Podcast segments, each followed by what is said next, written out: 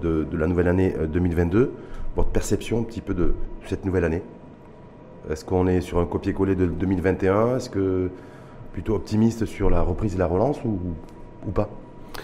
Optimiste, pessimiste, je pense qu'il est un peu tôt pour se prononcer, mais en tout cas, la lecture est beaucoup plus lisible que par le passé. Je m'explique. Parce que autant en 2020, on a fait euh, quelque chose comme moins 6,3% de décroissance. Puis en 2021, nous avons rattrapé 6,3% de croissance. Donc pour faire simple, on a perdu 6,5% de richesse en 2020, qu'on a rattrapé en 2021. On devrait tabler sur quelque chose comme 3% de croissance en 2022, ce qui est peu ou prou la croissance mondiale euh, euh, du PIB. Et donc, dans cette logique, il y a un autre spectre de lecture qui consiste à dire bah, ce qu'on a perdu en 2020, on l'a rattrapé en 2021, et en 2022, on rentre dans le rang, et on va faire une croissance somme toute modeste. Ce n'est pas avec 3% qu'il y aura d'émergence, parce que avant Covid, quand on faisait 4,5% de croissance ou 4,4% de croissance moyenne pondérée sur 12 ans, la courbe du chômage ne s'infléchissait pas, l'endettement public ne baissait pas. Ce n'est pas avec 3% de croissance qu'on va aller bien loin il faudrait peut-être tendre vers les 7% chinois ou indiens, vers les 3,5% de certaines puissances des BRICS de la grande époque. Mais 3%, ça reste modeste. Ça veut dire quoi, effectivement, 3% C'est intéressant parce que euh, le FMI, d'ailleurs, a, émis ses dernières recommandations, prévision de croissance pour le Maroc, à hauteur de 3%. Le gouvernement, le nouveau gouvernement, avec à sa tête Aziz Renouch, lorsqu'ils avaient présenté leur premier projet de loi de finances, premier test budgétaire, avait prévu en tout cas et, euh, une, croissance à hauteur de 3,2%. Ils avaient été extrêmement critiqués. Mm. Valeur aujourd'hui, est-ce qu'en fait ben, leurs prévisions étaient les, étaient les bonnes? Alors justement, euh, la question me plaît beaucoup parce que je pense qu'on se trompe de, de spectre de lecture et d'angle d'analyse. C'est pas tant la capacité à anticiper, à prévoir 3,2, 2,9, 3,1%. C'est la capacité à se poser de manière macro, pas approximative mais macro, et dire allez, c'est pas 3%, c'est pas 3,2, c'est 3,5. Mais est-ce que c'est bon? Est-ce que c'est suffisant? Moi, je vous dis qu'à 3,5%, ce n'est pas suffisant. Et le gouvernement qui est en place est en train d'essayer de trouver des solutions, mais le fait est, c'est pas même pas un débat de entre 3 et 3,5%, c'est que factuellement, fin d'année, la croissance ne sera pas de nature à infléchir les effets du Covid, ne sera pas de nature à octroyer plus d'emplois à la population marocaine, ni à régler des maux structurels et structurants de notre économie, notamment santé, économie, euh, investissement euh, direct à étranger, euh, enseignement, etc. Et, effectivement, on va revenir sur, tous ces aspects-là qui sont les enjeux et, défis en matière de, réforme et, enjeux en matière de transformation, de transition ou de transformation. Mais oui, de toute façon, on va grosso modo tabler sur une, en tout cas vous tablez sur une prévision de croissance également autour de 3%. Ça veut dire, est-ce que ça veut dire qu'on revient au niveau avant Covid? Oui, en fait, peu ou ni, plus, ni plus ni moins. Tout à fait. On faisait 2,5% les mauvaises années, c'est-à-dire les années où il pleuvait pas beaucoup. On faisait 4,4, 4,5% jusqu'à 5% les bonnes années. Quand il y avait des blocages gouvernementaux, comme il y a quelques années, il y avait une croissance un peu inférieure. Quand il y avait une conjoncture beaucoup plus favorable avec un taux de transformation, taux d'intégration industrielle en croissance, une bonne pluviométrie, on dépassait les 5%. Mais là, tout simplement, on rentre dans le rang pour appeler un chat un chat. On revient vers les 3% d'avant Covid et on n'a pas réglé nos problèmes. Moi, j'assimilerais la Covid à une blessure musculaire qu'on avait. On revient après guérison à l'état de forme d'avant mais si on n'a jamais eu le physique à même de nous permettre de courir à 18 km/h, bah on ne courra pas à 18 km/h. On revient peu ou prou vers ce qu'on savait faire et ce qu'on savait faire devait s'améliorer. C'est-à-dire malgré le fait qu'il y a toujours ce bon, il y a un nouveau variant, vous avez vu comme moi, ce variant Omicron, mm. mais euh, variant ou pas, vous dites euh, crise sanitaire ou pas, euh, même si on dirigerait vers la, fin en fait de, de, cette crise, en tout cas, vous dites que grosso modo, on n'est pas outillé quoi qu'il en soit, ou en tout cas on n'est pas mieux armé pour, pour relancer notre économie. Euh, oui, parce que les chiffres sont têtus. Ce qu'on a perdu en 2020 en termes de croissance, on l'a regagné en 2021. On re-rentre dans le rang. On a vocation maintenant à nous reposer à la veille du fameux discours royal qui parlait d'un nouveau modèle de développement, d'une nécessité impérieuse d'une relance économique qui passe par une diversification de l'économie, par de nouvelles pistes de réflexion. Là, on y est. On a perdu deux ans dans l'intervalle. J'espère pas davantage parce que il a été question de Omicron et d'autres variants. Je pense qu'on doit euh, adhérer au fait que Covid maintenant fait partie de notre existence et on doit apprendre à coexister aussi bien sanitairement qu'économiquement avec euh, la Covid. Parce que je ne suis pas sûr que l'économie marocaine soit totalement outillée pour un énième confinement ou une euh, fermeture des frontières qui soit prolongée outre mesure. Donc je pense que si toute chose étant égale par ailleurs, nous maintenons un rythme économique et des prévisions orthodoxes, qui ne vont pas dans le sens d'une aggravation de la situation sanitaire, On devrait tendre vers les 3%, mais encore une fois, 3%, ce n'est pas suffisant. Et il faut qu'on trouve les leviers pour passer à 4,5, 5, 6% si on veut une réelle émergence. Mais en tout cas, en 2022, euh, pour 2022, ça sera du 3%. Oui. 3, 3, 2. Donc, grosso modo, ça serait euh, entre 30 et 32 milliards de, de dirhams additionnels sur l'année. Oui. On fait quoi avec? Qu'est-ce que le gouvernement et l'exécutif peuvent faire euh, pour financer les, tout ce qu'il a annoncé, en tout cas tous les, grands chantiers, avec, des ressources financières aussi limitées. Ce n'est pas avec cette création de richesse en rappelant que la population marocaine n'est pas en décroissance, en rappelant qu'il y a plus d'enjeux notamment d'un point de vue de santé et d'enseignement, en rappelant également que nous avons des, contraintes internationales liées au surenchérissement de la dette, parce que nous avons un endettement en croissance, notamment parce qu'il fallait bien financer les effets de la Covid. Ce n'est clairement pas avec les quelques milliards d'euros générés que la croissance économique euh, marocaine ira bien loin. Et comme il n'y a pas 36 solutions, c'est soit on pompe sur l'épargne ou la création de richesses, ou bien on laisse filer l'endettement. Je pense que c'est le levier de financement ultime, le plus pragmatique, parce que peu ou prou, l'endettement public marocain est de l'ordre de 100%. Il y a 60% de dette du trésor intérieur, mhm. il y a à peu près 20% de dette extérieure, et il y a 15 à 20% de dette d'entreprises établissements publics, autoroute du Maroc, OCP, ONE, etc., qui est garantie par l'État. Ce qui nous ramène vers les 100%. 100%, c'est pas forcément quelque chose de catastrophique. Le Japon tend vers les 250%. Hmm. La zone euro dépasse allègrement les 100%. Pareil pour les États-Unis. Sauf, qu'ils ont des niveaux de développement qui, sont beaucoup plus importants en termes d'échelle. Euh. Tout dépend de ce qu'on a fait avec cet argent. Je pense que si on prend un peu de recul, il y a quand même des terminaux d'aéroport, il y a des gares, il y a des autoroutes, il y a des ports, il y a de très bonnes choses qui ont été faites, il y a de l'électrification, il y a de l'accès à l'eau potable. Comme le Maroc est une monarchie extrêmement stable, qui fait le bonheur de n'importe quel bailleur de fonds, nous avons vocation à lever beaucoup, beaucoup de fonds qui nous permettraient de financer notre économie. Et moi, je serais partisan de laisser filer un peu la dette, parce qu'il faut bien un moment des mesures volontaristes. Quand vous dites, Hicham oui, laisser filer la dette. C'est-à-dire euh, quelle hauteur et quel plafond moi, je... Parce que vous dites, en fait, clairement, il faut déplafonner. Moi, 150% ne me choquerait pas. 150% du PIB Oui, parce que d'une part, il y a des euh, institutions pour nous les prêter, parce que le Maroc a des fondamentaux extrêmement rares en Afrique voire unique en Afrique, et d'un autre côté, l'économie marocaine qui est diversifiée, qui ne dépend pas d'une commodity principale, mhm. qui est sur la voie de sa modernisation. Prenons juste l'exemple de l'OCP, qui exportait, pour la faire simple, il y a 30 ans du phosphate, maintenant qui exporte des dérivés phosphatés, transformé, ouais. engrais azotés, non azotés, de l'acide phosphorique. Ça, évolue vers Sauf le bon que Quand, on, quand, on, quand on emprunte, en fait, grosso modo, clairement, vous êtes en train de dire, Hicham oui, que pour cette année 2022, il ne pourra pas y avoir de, de croissance économique soutenue s'il n'y a pas, si le gouvernement et l'exécutif n'utilisent pas le levier de l'endettement. On est d'accord Disons qu'il y aura une croissance euh, très très euh, isopérimètre avec les 3%, qui permet de gérer plus ou moins les choses courantes. Mais comme nous sommes un pays ambitieux, comme ça a été annoncé à plusieurs reprises et qu'il faut bien réformer certains secteurs, ce n'est pas avec les 3% de croissance ou 3,5% de croissance. Donc les sources de financement passeront pour vous par l'endettement parce que ça ne passera pas par l'impôt et la fiscalité. Donc ça c'est l'endettement, on est bien d'accord Vu le poids fiscal qui est déjà très lourd, hum. ça me semblerait compliqué. Donc, levier, levier de financement pour vous pour l'année 2022, euh, euh, c'est l'endettement. Pragmatiquement, oui. Sauf que, lorsque vous dites, moi, on peut même aller jusqu'à 120, 130, voire 150% du PIB, j'ai envie de dire quid de la souveraineté mm. euh, monétaire et économique du pays ensuite? Est-ce qu'il n'y a pas un enjeu de souveraineté aussi qui, qui pourrait être gênant sur, le fait de déplafonner son endettement et d'avoir un endettement de la dette publique globale aussi élevé Alors, ce qui m'aurait beaucoup plus choqué, si par exemple dans ma réponse, je parlais de privatiser à outrance. S'il y avait des fleurons d'industrie nationale ou bien des pans stratégiques de notre économie qui passeraient du public au privé. Là, effectivement, il y a un risque potentiel de perte de souveraineté. Mais là, tout ce que je, j'indique, c'est qu'éventuellement, vu que notre richesse générée n'est pas à même de financer nos ambitions, il faut qu'on aille voir ailleurs. Et quand on prend même un exemple plus micro, un ménage, lorsqu'il euh, emprunte pour financer une maison pour ses enfants, bah, le ménage ne perd pas en souveraineté. Au contraire, il se reconsolide. Je pense que la souveraineté marocaine, tant économique que politique, est un acquis.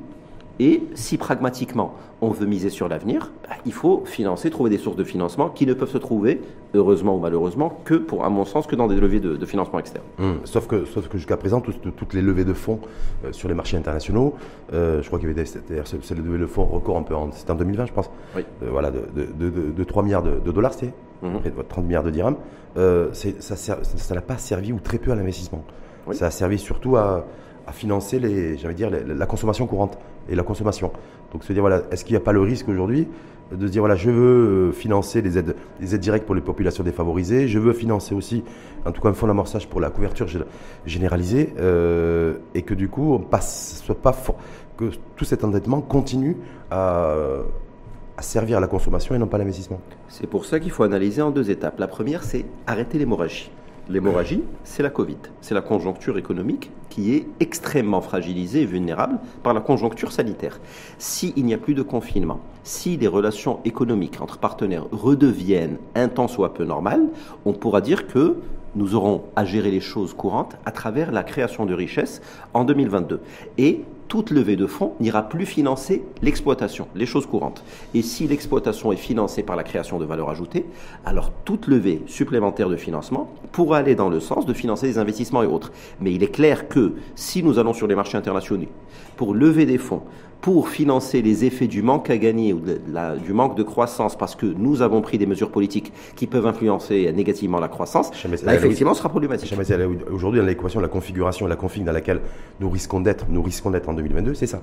Hmm. C'est-à-dire, je ne vais pas avoir suffisamment de, recettes fiscales, donc euh, je n'ai pas suffisamment de croissance, donc moins de, ressources financières, donc du coup, euh, je m'endette et je, pour financer la consommation courante. C'est le voilà, c'est moi. C'est ma crainte en fait. Non, c'est pas aussi binaire parce qu'il faut pas perdre de vue que les années ont faisait 4,4, 4,3% de croissance euh, annuelle pondérée sur 12 ans. Bah, L'État marocain se modernisait, le pouvoir d'achat, en tout cas en termes de ratio, s'améliorait. Il y avait plus d'investissements, il y avait plus de fonds qui étaient alloués à des domaines structurants de l'État. Si à aujourd'hui nous avons un petit peu moins alloué à travers la richesse générée, nous n'avons pas forcément à lever des financements internationaux ou nationaux pour financer des choses que par définition nous ne financions pas dans le temps. mon point est très simple. On faisait 4% de croissance. Il y a une nécessité de réformer le nouveau modèle de développement qui fait qu'aujourd'hui nous sommes à 3,2, 3,3% de croissance. Pour retendre vers les 5%, il faut moderniser l'économie, il faut la diversifier, etc. Pour retendre vers les standards qui étaient les nôtres avant. Mais clairement, lorsqu'on parle d'investissement et de financement, c'est pour moi un levier supplémentaire si on veut s'atteler à des tâches structurantes. Sinon, on peut tout aussi bien dire la valeur ajoutée générée, c'est-à-dire le PIB, va aller au financement des choses courantes et on pourra mettre de côté le volet euh, santé, enseignement pour dans 5-6 ans quand les choses iront mieux. C'est également un choix politique. Est-ce qu'il est judicieux? Je ne pense pas parce que je pense que c'est des priorités. Mais toujours est-il que pragmatiquement, si on veut s'atteler à ces priorités, il faut aller chercher l'argent là où il se trouve, c'est-à-dire à, l'étranger. Quand je, fais la, quand je fais la promotion, je parle de l'état social. Le social, c'est le, le financement, c'est de la dépense, hum. de la dépense publique et sociale. Donc ça veut dire que si je continue à m'endetter, j'ai l'impression qu'en fait, ça va, on va beaucoup plus ventiler la, l'emprunt vers le financement des, politiques sociales. Oui, tout à fait. C'est qui, ne, qui, qui n'auront pas d'impact direct, en tout cas dans un premier temps, sur l'augmentation de richesse et, sur le PIB. C'est en cela qu'un État diffère d'une entreprise. Si dans une entreprise, une dépense devait aller dans un sens beaucoup plus social, mais sans impact sur les chiffres, je ne suis pas sûr que le management ou la direction de l'entreprise ferait bien long feu. Mais toute la différence se situe que c'est un État. Il doit être inclusif. Nous devons intégrer aussi bien les zones défavorisées que les zones les plus huppées, aussi bien les hommes que les femmes, aussi bien les gens qui ont fait beaucoup d'études que les gens qui ont fait très peu d'études, aussi bien les Marocains de troisième génération à l'étranger que les Marocains qui sont restés euh, dans le pays. Et c'est dans cette configuration, la politique étant un jeu de grands équilibres, après avoir mené une politique volontariste de grands travaux, si le vent politique va vers un financement de dépenses sociales, si c'est un choix politique extrêmement réfléchi, ben, je pense que c'est pour la bonne cause. Économiquement, c'est très différent, mais de mhm. toute manière, au niveau d'un État, on ne peut pas analyser juste à l'aune du plan politique et oublier l'aspect social ou, ou économique, parce que la lecture serait très imparfaite. Là, c'est une gestion de grands équilibres et c'est pour ça que je pense qu'on doit mettre de côté les problèmes un par un. Premier problème à mettre de côté, c'est la Covid. Passe vaccinal, vaccination, mmh, reprise mmh. des activités économiques le plus normal possible, pour essayer de faire converger le taux de croissance au moins aux 3,2% dont tout le monde parle, pour clore ce débat, pour que ça finance l'exploitation, les affaires courantes, et puis qu'on lève des fonds pour pouvoir financer des éléments structurels.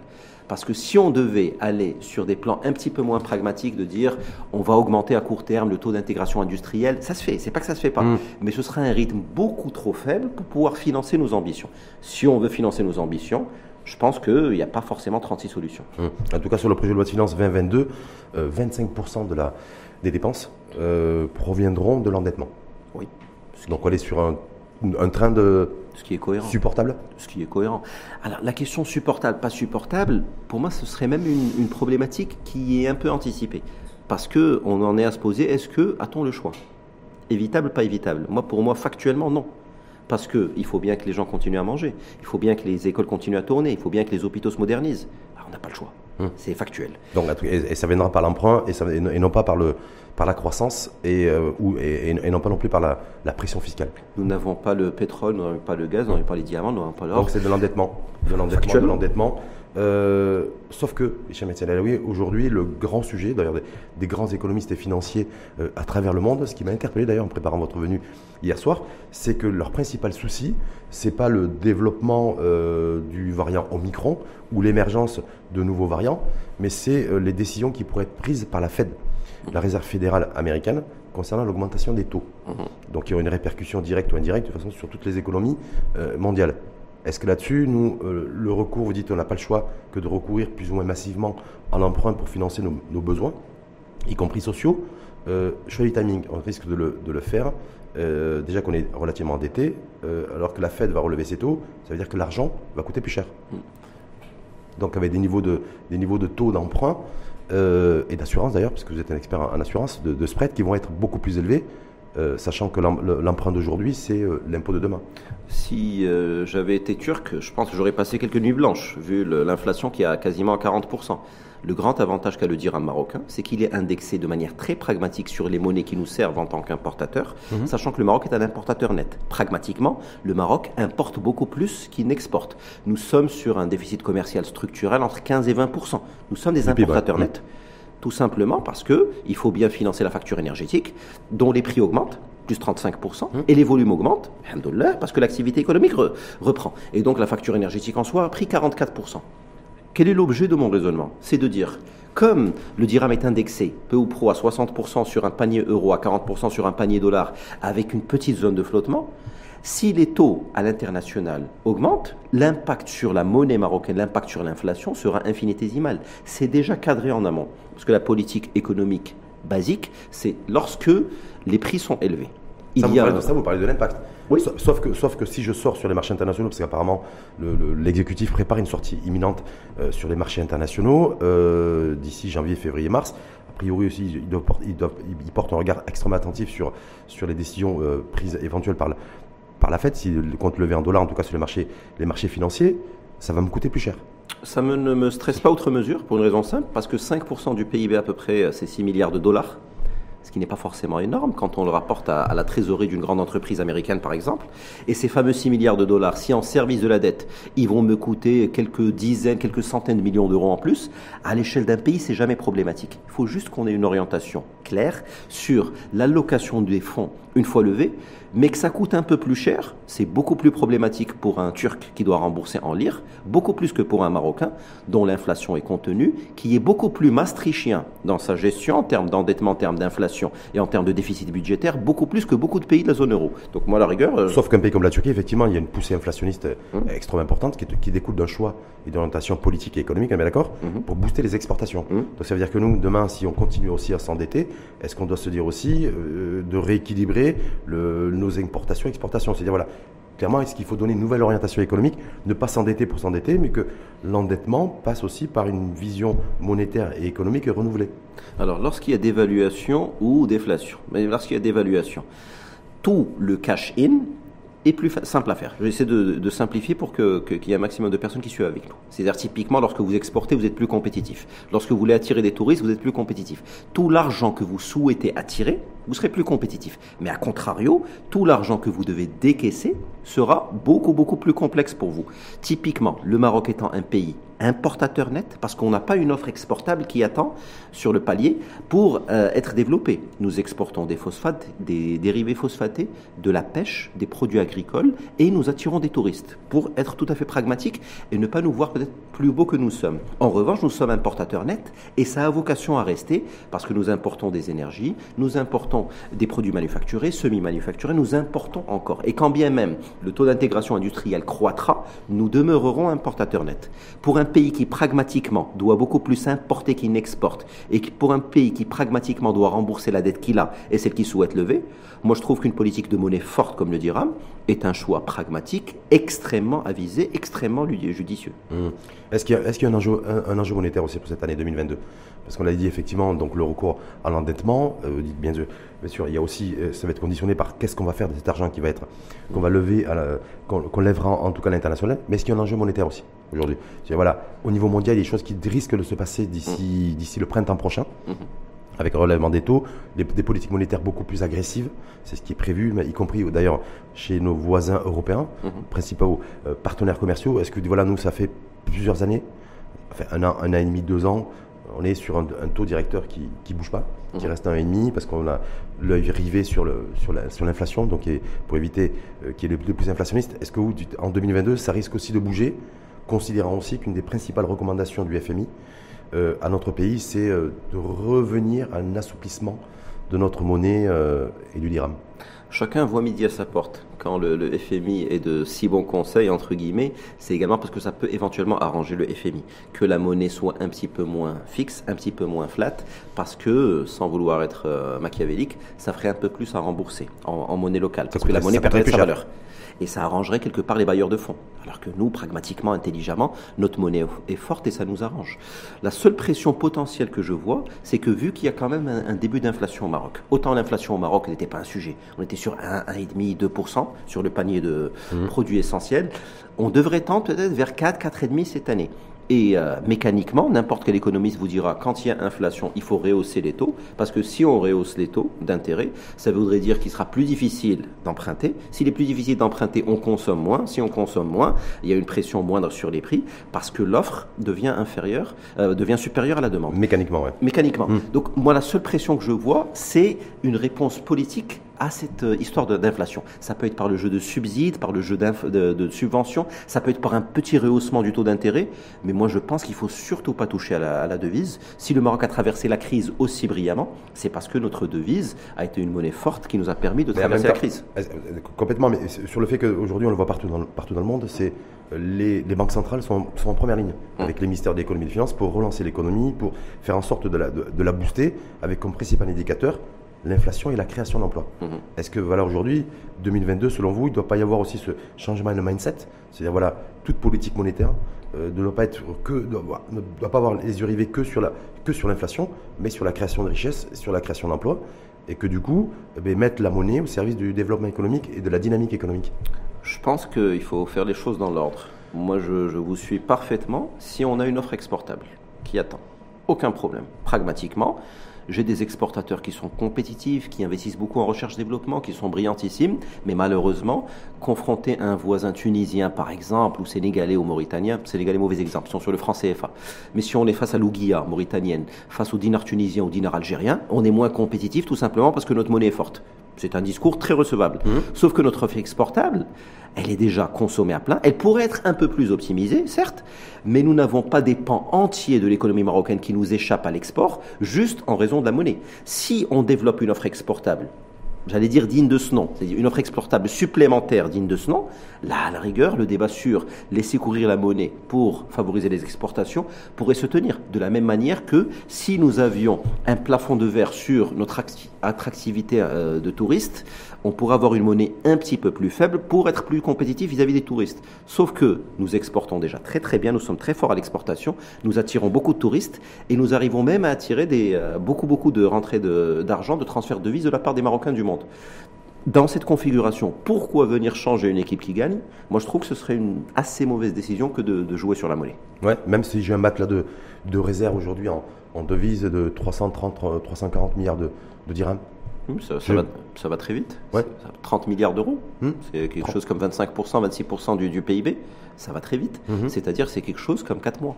Hmm. C'est un quart d'une année. C'est pas grand-chose. Hein. Hmm. Ça, va, ça va extrêmement vite. Extrêmement vite. En tout cas, vous, vous prédisez aussi euh, une poussée inflationniste.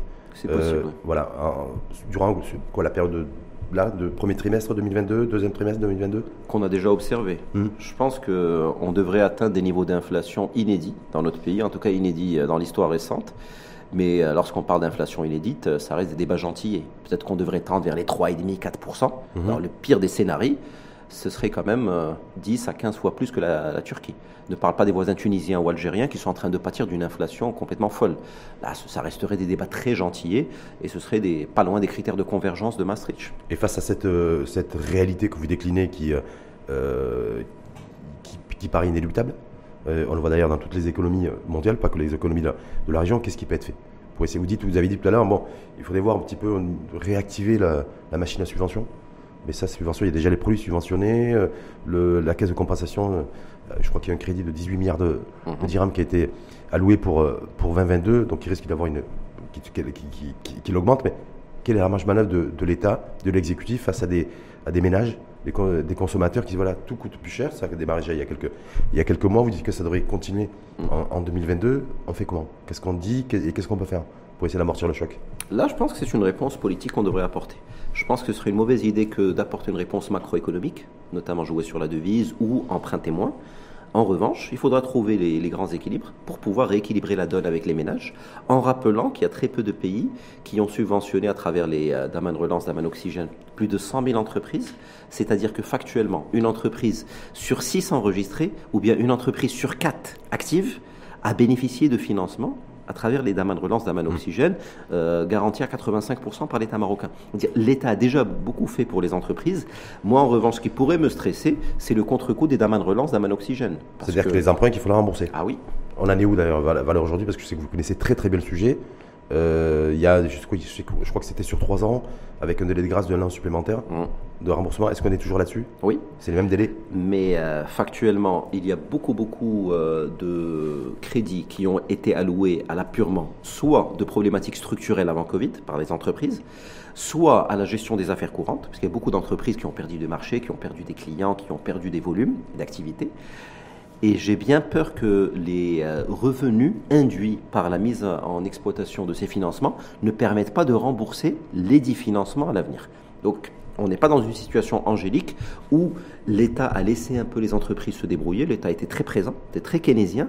Mais en revanche, je pense qu'on pourra compter quelques victimes collatérales à l'avenir allez dire l'État avait-il le choix Il fallait bien financer. C'est-à-dire quelle victime collatérale C'est-à-dire que dès que l'entreprise qui a bénéficié, qui était et donc qui est éligible à Damen Relance ou Damen Oxygène, mm. qui va devoir dès qu'elle va devoir rembourser, il faut nécessairement qu'elle rembourse, elle va se retrouver, elle va rebasculer dans des difficultés en matière de trésor. C'est ce que vous êtes en train de dire? En fait, il y avait un dilemme. J'avais beaucoup de sympathie pour mes amis banquiers parce que quand je lisais certains articles, je me disais lorsque le taux de transformation des crédits est trop bas, bah, il y a une pression populaire tout à fait légitime en disant l'État s'est engagé à financer ou à aider au financement, mais les banques ne jouent pas le jeu.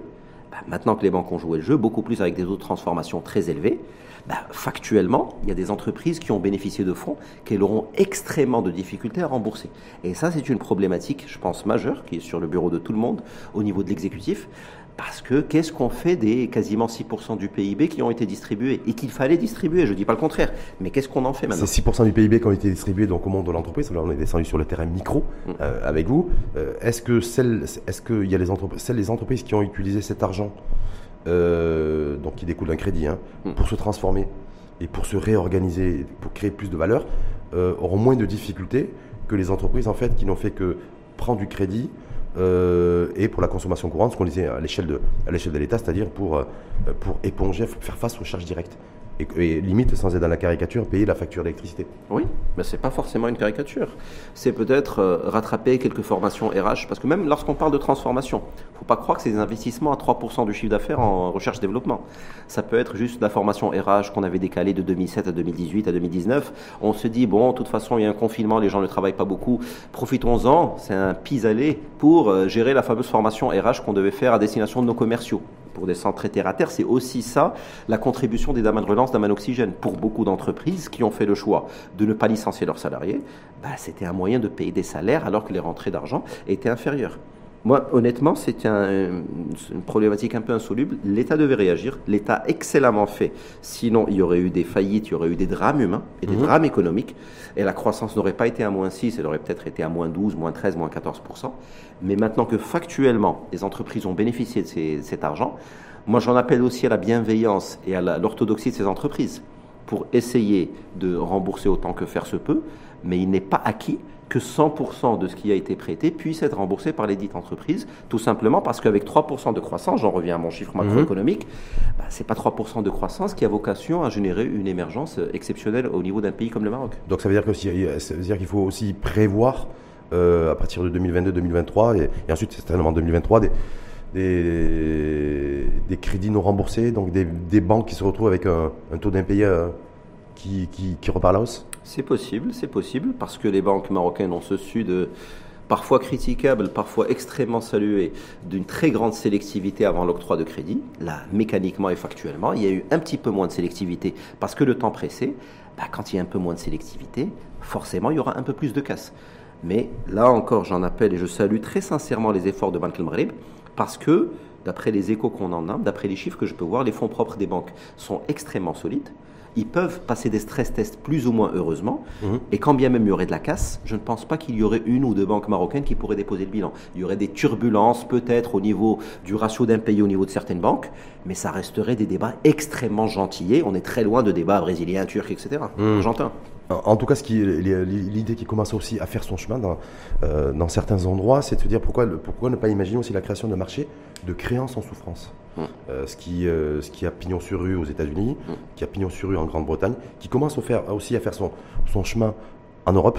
C'est-à-dire que voilà, c'est toutes ces créances douteuses, créances souffrance, on parlait ça de la titrisation. Hein. Mm-hmm. voilà. Il faudrait aussi essayer d'ouvrir un marché à ce niveau-là, je crois que le FMI aussi nous, nous taraude un petit peu là-dessus euh, pour soulager les grandes banques traditionnelles, euh, de manière à ce qu'effectivement elles, aient une trésorerie aussi euh, solide, en tout cas au niveau des fondamentaux, et puis que surtout elles commencent à, relancer la machine à distribution, à distribuer des, crédits pour la consommation. le mécanisme est extrêmement simple. Je pars voir une entreprise, je lui dis vous avez un portefeuille de créances non recouvrées de 100 millions. Si je vous en donne 60, est-ce que vous les filez? Parfait. Si je les prends à 60, ça ramène des liquidités au niveau de l'entreprise, ça lui permet d'assainir même ses comptes en termes de provisionnement des créances douteuses et ça lui permet de faire tourner sa machine. Moi, de mon côté, si je recouvre 55 sur les 60, je perds 5. Si je recouvre 65, je gagne 5. Ça, c'est le mécanisme extrêmement simple. Il y a deux manières de voir. On peut le voir d'un œil un peu suspicieux, parce que ça peut déboucher sur les matrioshkas, sur les poupées russes, et ça peut nous déboucher sur des subprimes un fonds de fonds de fonds de fonds de fonds de fonds, mais in fine, l'actif réel est toxique, ne vaut rien, hmm. est pinotique. Et il pourrait y avoir une surenchère sur ce type de véhicule, des SPV ou des noms pompeux, mais in fine, c'est juste des actifs correspondant à des créances non recouvrées. Et si ces créances ne sont pas recouvrées, c'est qu'il y a bien une raison, c'est qu'il y a bien une problématique au niveau de l'entreprise qui n'a pas payé. Et ça pourrait nous créer des drames par la suite, parce qu'on pourrait se retrouver sur du subprime bis comme ça peut être un levier, comme je décrivais en amont, pour soulager la trésorerie d'entreprise, pour permettre de prendre le relais de banques qui ne peuvent pas tout faire, parce qu'on fait un grand procès aux banques parfois, mais il faut bien qu'il y ait de leviers alternatifs de financement. pour euh, répondre directement, si c'est correctement supervisé par Banque Maghreb, par exemple, ou par mmh. un autre régulateur, je pense qu'il n'y a absolument aucune raison que ça se passe mal. Sinon, ça peut être très tendancieux. En tout cas, si chez nous, si c'est mis en place, ça sera effectivement, je pense, sous la, sous la houlette de, mmh. de la Banque centrale et du ministère de l'économie et des finances. Mais vous qui êtes euh, au contact du marché, qui avez une expertise euh, soutenue là-dessus, ça peut être, selon vous, une, je ne vais pas dire une bouffée d'oxygène, mais ça pourrait permettre aussi de, soulager un petit peu le secteur bancaire et de permettre de relancer, de relancer le, crédit. Le, fait de, le, fait de créer ce, marché des créances en souffrance. Alors, si c'est bien fait, oui, si c'est bien fait. Hmm. Si c'est mal fait, ça peut créer beaucoup plus de problèmes, ça peut créer beaucoup plus d'effets dominos. C'est le fameux contexte des subprimes. C'est quoi les subprimes? C'est des gens qui n'avaient pas la possibilité de lever suffisamment de fonds pour s'acheter des maisons, qui ont investi dans des actifs poupées russes, qui, in fine, ne valaient pas grand-chose. Si la créance en question est une entreprise de BTP qui a pignon sur rue, et on sait tous qu'elle va finir par payer, mais en prenant un peu de largesse, n'y a pas mort d'homme. Hum. Si je suis un fonds d'investissement suffisamment solide pour financer les 6, 7, 9 mois de flottement de besoins en fonds de roulement, il n'y aura pas mort d'homme. Mais quand on va commencer à financer du n'importe qui sur du n'importe quoi, là, ça peut être extrêmement problématique. problématique. Est-ce que 2022, c'est aussi la continuité de ce d'autres choses qui est extrêmement problématique pour le monde de l'entreprise que vous connaissez très bien, à savoir les délais de paiement? Hmm. Parce que même si on parle plus du variant Omicron ces dernières semaines que, de, que des délais de paiement, malheureusement le sujet est toujours d'actualité. Euh, J'échange régulièrement avec des chefs d'entreprise qui me disent voilà, il y a ce souci, il y a encore ce souci euh, au niveau du secteur privé, inter-entreprise. Est-ce que là-dessus, euh, quel est votre quel regard vous portez? Alors, il y a eu un effet positif un peu inespéré pendant la Covid, c'est que beaucoup d'entreprises se sont penchées sur le recouvrement. Donc, très paradoxalement, période Covid, il y a des entreprises qui ont eu des situations trésorerie absolument inédites, même en période faste de, de reprise début des années 2000 sachant que les Daman relance Daman Oxygène que je mentionnais ont beaucoup beaucoup aidé, sachant même que le comportement de certains bailleurs de fonds, de certains institutionnels a beaucoup aidé, parce que là où il y avait quelques tracasseries administratives, de la part de certaines entreprises à valider des factures. Je pense que pendant la Covid, il y a eu un effort de solidarité. Beaucoup d'entreprises ont joué le jeu. Donc, les liquidités, factuellement, sont rentrées. On dit que depuis, elles ne jouent plus le jeu. Elles ont joué le jeu pendant cette période où, effectivement, on avait mm. tous peur du virus. Mm. Je ne vais pas dire qu'aujourd'hui, on n'en a pas peur ou il ne faudrait pas en avoir peur, mais, mais euh, que cet élan et cette dynamique de solidarité s'est tu. Oui. Elle s'est estompée en tout cas, elle se serait estompée. Malheureusement, parce que déjà mécaniquement, lorsque vous avez un volume en circulation qui est plus faible, et comme il y a eu des croissances de volume en circulation est plus faible, si vous restez même sur les mêmes délais de paiement, 90 jours de 100, ça fait 25, 90 jours de 60, ça fait 15. Donc mécaniquement, vous aurez un effet besoin en fonds de roulement qui sera positif, juste parce que vos flux baissent avec la même durée de paiement, voire même avec une durée de paiement en augmentation euh, euh, modérée. Donc, effectivement, pendant la Covid, des entreprises ont joué le jeu, mais là, clairement, le naturel revient au galop. Mhm. Euh, nous avons une problématique très grave des délais de paiement qui, pour certains secteurs, financent parfois plus que certains banquiers ce qui est extrêmement problématique, que le principal concours à certains secteurs soit le crédit interentreprise, que la différenciation ne se fasse plus nécessairement sur la qualité ou sur la qualité du produit ou du service après-vente ou sur la relation commerciale, mais juste sur moi tu peux me payer dans 10 mois par rapport à mon concurrent qui te permet de le payer en 9 mois. C'est devenu l'argument ça. on n'est pas loin de la catastrophe. Hein. Et, par contre, on n'a toujours pas trouvé de vaccin. Donc on a essayé de trouver des vaccins même s'ils ne sont pas efficaces à 100% contre, le, contre la Covid, mais euh, contre les délais de paiement chez nous, euh, toujours pas. Et euh, donc, est-ce que, ça veut dire qu'en 2022, on ne va toujours pas trouver de, de vaccin anti, euh, anti euh, difficulté, délai de paiement? En fait, les délais de paiement sont induits par une conjoncture un peu complexe. Parce que prenons l'exemple d'une entreprise, notamment une TPE, qui a un pouvoir de négociation mécaniquement beaucoup plus faible que serait celui d'une grande entreprise. La TPE a le choix, parce que nous sommes dans un pays libre. La TPE a le choix de traiter avec telle entreprise. Elle sait très bien qu'elle finira par être payée elle sait très bien, pour parler très terre à terre, qu'il y aura peut-être contestation sur 1,5, 2, 2,5% du chiffre d'affaires. Et c'est prévu le plus souvent dans le pricing. Elle sait très bien, en revanche, qu'elle sera payée dans 12 mois, ou dans 9 mois, ou dans 6 mois, dans une durée assez longue. L'entreprise, la TPE, a le choix. Soit elle y va, et elle fait tourner la machine, mmh. elle aura levé des financements auprès d'une banque, elle va partager sa marge avec le banquier, mais en tout cas, elle y va. Mais si elle fait le choix d'y aller, elle sait très bien qu'elle ne sera pas payée en deux mois. Elle sait très bien que ce n'est pas possible, que ce n'est pas réaliste. Donc le choix in fine reste au niveau de la TPE. Mais qu'il y ait une contrainte étatique pour dire ceux qui ne payent pas seront confrontés à ça, je pense que ce n'est pas la bonne réponse. Mmh. Tout simplement parce que la TPE, qui déjà avait un pouvoir de négociation très faible, pour récupérer son principal, je la vois mal appliquer des pénalités, ne serait-ce même que au détour d'un déjeuner très amical, évoquer le sujet d'une pénalité à, à attribuer. Et de l'autre côté, quand on voit certaines entreprises publiques, pas toutes, pour ne pas faire d'amalgame, qui ne sont pas forcément des parangons du paiement rapide, il serait difficile d'imposer une loi, alors que même certaines entreprises qui représentent l'État ne sont pas forcément des super payeurs. Donc c'est un peu compliqué. Et en même temps, il y a eu cette, annonce qui a été faite par le, par le gouvernement et l'exécutif sur le remboursement de crédit TVA. Mm. Donc d'ailleurs, euh, a priori, à partir du mois de mars, fait d'ici le mois de mars, avril 2022, euh, euh, les 12-13 milliards de dirhams qui devraient être que, que l'État va réoctroyer aux entreprises. Oui. Est-ce que ça, ça va donner une bouffée d'oxygène à tout le tissu économique de notre pays Ou c'est toujours les grandes entreprises, en fait, essentiellement, qui vont en bénéficier je pense qu'il y a deux manières de le voir. La première qui consiste à dire la TVA est une taxe qui est censée être neutre. Je ramène du chiffre d'affaires, je l'encaisse le plus souvent. Quand on est à l'encaissement pas au débit, ben, je dois payer de la TVA à l'État. J'achète, j'investis, je dois récupérer de la TVA. Il n'y a même plus depuis quelques années le décalage d'un mois, ça parlera à certains techniciens, entre TVA collectée et TVA récupérable. Hmm. c'est la taxe neutre par excellence. Et eh ben, sauf que quand j'ai un crédit de TVA, le fait que parfois ça me prenne 5, 6, 7 ans pour avoir le remboursement de mon crédit TVA, ben c'est plus si neutre. Parce que moi, entre-temps, il faut que je lève des financements à 6, 7, 8, 9%, à voir si le banquier est en propension de, m'avancer les 10 francs pour quelque chose qui me revient, qui est censé être neutre, qui est mon droit constitutionnel. La TVA me doit, doit m'être remboursée. Donc si déjà ce contrat de confiance est restauré en disant OK, c'est votre taxe, elle sera remboursée, je pense que ça va concourir très positivement à restaurer un climat de confiance qui est très profitable à l'économie. Et puis très terre à terre, très pragmatiquement, j'avais 100 millions à financer par un banquier. Là maintenant, j'ai récupéré des fonds. Parfois, entre parenthèses, c'est même le banquier lui-même qui finance à travers une garantie étatique. C'est pas aussi direct qu'un chèque directement octroyé par, par l'État. Bah, ça fait de la trésorerie en plus, ça fait des frais financiers à payer en moins. Donc forcément, la, nouvelle est bonne, mais nous nous trompons pas de cible. C'est pas parce que elle est bonne pour tout le monde? Elle est bonne pour tout le monde, même si dans le lot, vous trouverez forcément l'OCP, vous trouverez de, grandes institutions qui pèsent une proportion très significative de ce pourcentage. Mais moi, je le vois de manière très terre à terre. C'est quelque chose que l'État marocain me garantit, que l'État marocain finit par me payer. Me doit et qui va m'octroyer. Oui. Mais l'impact pour la PME, TPE va être, va être moindre. L'impact devrait être moindre parce que l'impact trésorerie devrait être nul. C'est tout simplement de l'argent que j'avais via mon banquier. Je vais demander à mon banquier de moins m'avancer de fonds parce que je pourrais l'avoir maintenant directement par l'État. Ça fera un petit peu moins d'intérêts financiers à payer, mais c'est pas quelque chose qui a vocation forcément à révolutionner le quotidien des entreprises. Et en sachant que c'est de 12-13 milliards de dirhams de crédit de TVA qui vont être remboursés, ça va être aussi un manque à gagner aussi pour l'État.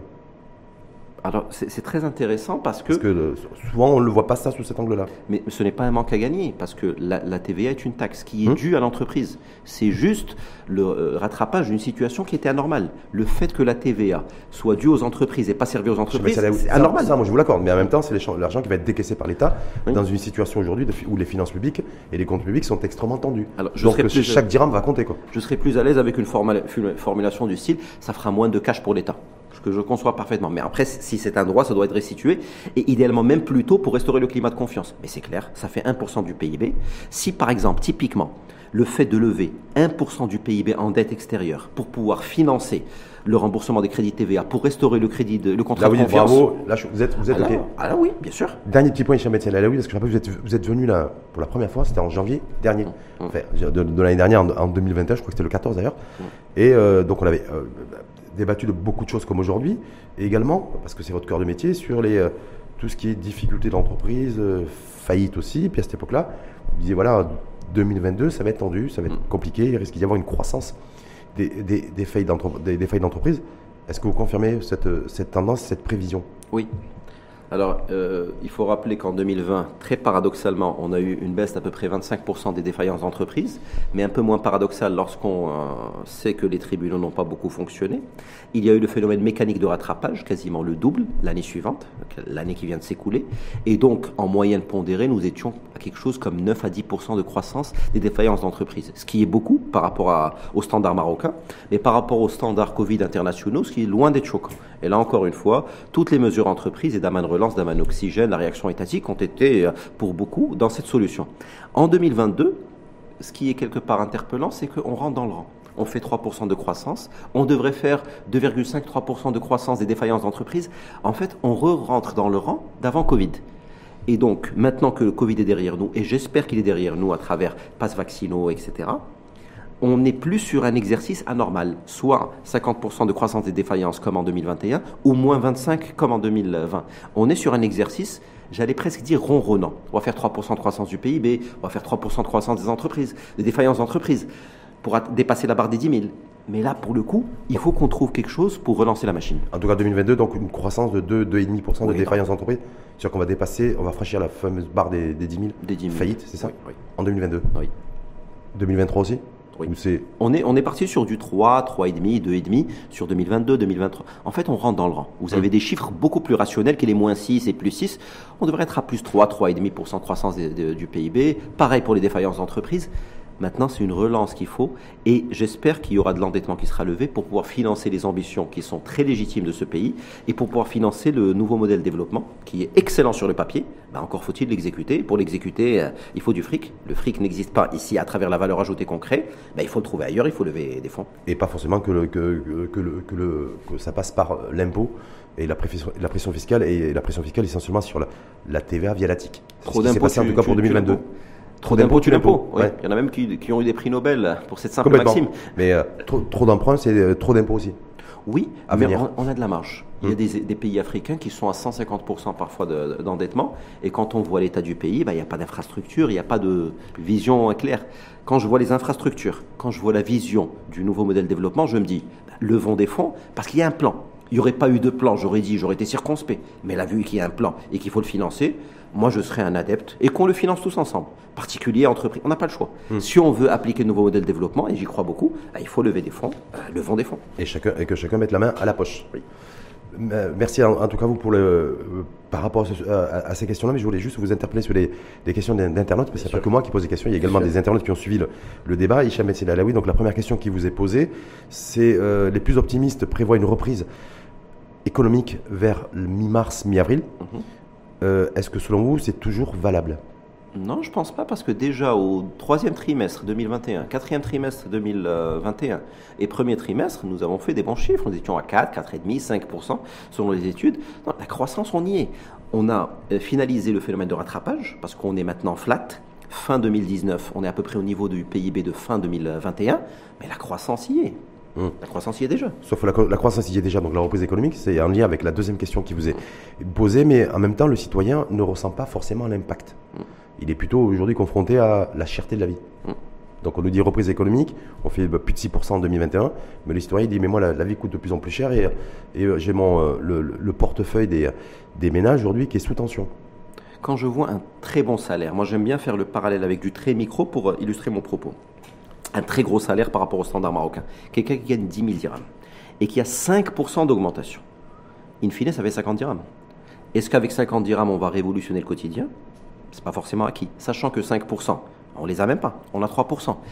C'est un phénomène de masse. On est sur un effet d'entraînement, on ne verra pas tout de suite l'effet. Déjà qu'il est difficile de voir l'effet de 5% de croissance, on ne va pas voir les effets de 3%, mais on le sent au niveau des transactions, au niveau des importations, au niveau des, des impôts on sent qu'il y a le début de quelque chose. Mais pour qu'il y ait l'impact concret sur nous, on, plus, le ressentir. on le ressentira dans 5-6 ans peut-être. Troisième et dernière question, Hicham qui vous, qui vous est adressée pardon, par, euh, par un internaute. Nous assistons à une hausse justement des prix phénoménale. Est-ce que selon vous, ça va continuer? Euh, c'est possible. Euh, j'évoquais mon mécanisme d'inflation. oui, c'est possible. C'est possible parce que tout simplement, nous sommes importateurs nets l'essentiel de ce que nous commercialisons ici est importé. Et euh, sur les marchés internationaux, ça coûte déjà plus cher. Donc factuellement, si on importe plus cher, il y aura une répercussion sur les prix. Je ne pense pas que ce soit une inflation à même de nous générer un stress énorme sur les citoyens. Et quand bien même ce serait le cas, bah, je pense que l'exécutif saura trouver les moyens anticipatifs et préventifs de manière à éviter qu'il y ait des dérives sociales ou des pans de la société qui se trouvent en dehors de toute inclusion. Il ne faut pas non plus que ça dérape. Mais si on est sur une inflation telle qu'elle est projetée à moins de 5%, c'est beaucoup, surtout par rapport à ce euh, à quoi nous avons été habitués, mais ce ne sera pas non plus euh, toxique. Hmm.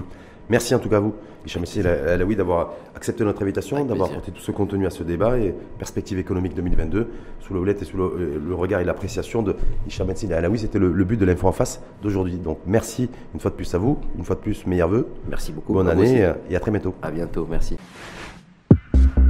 Bye.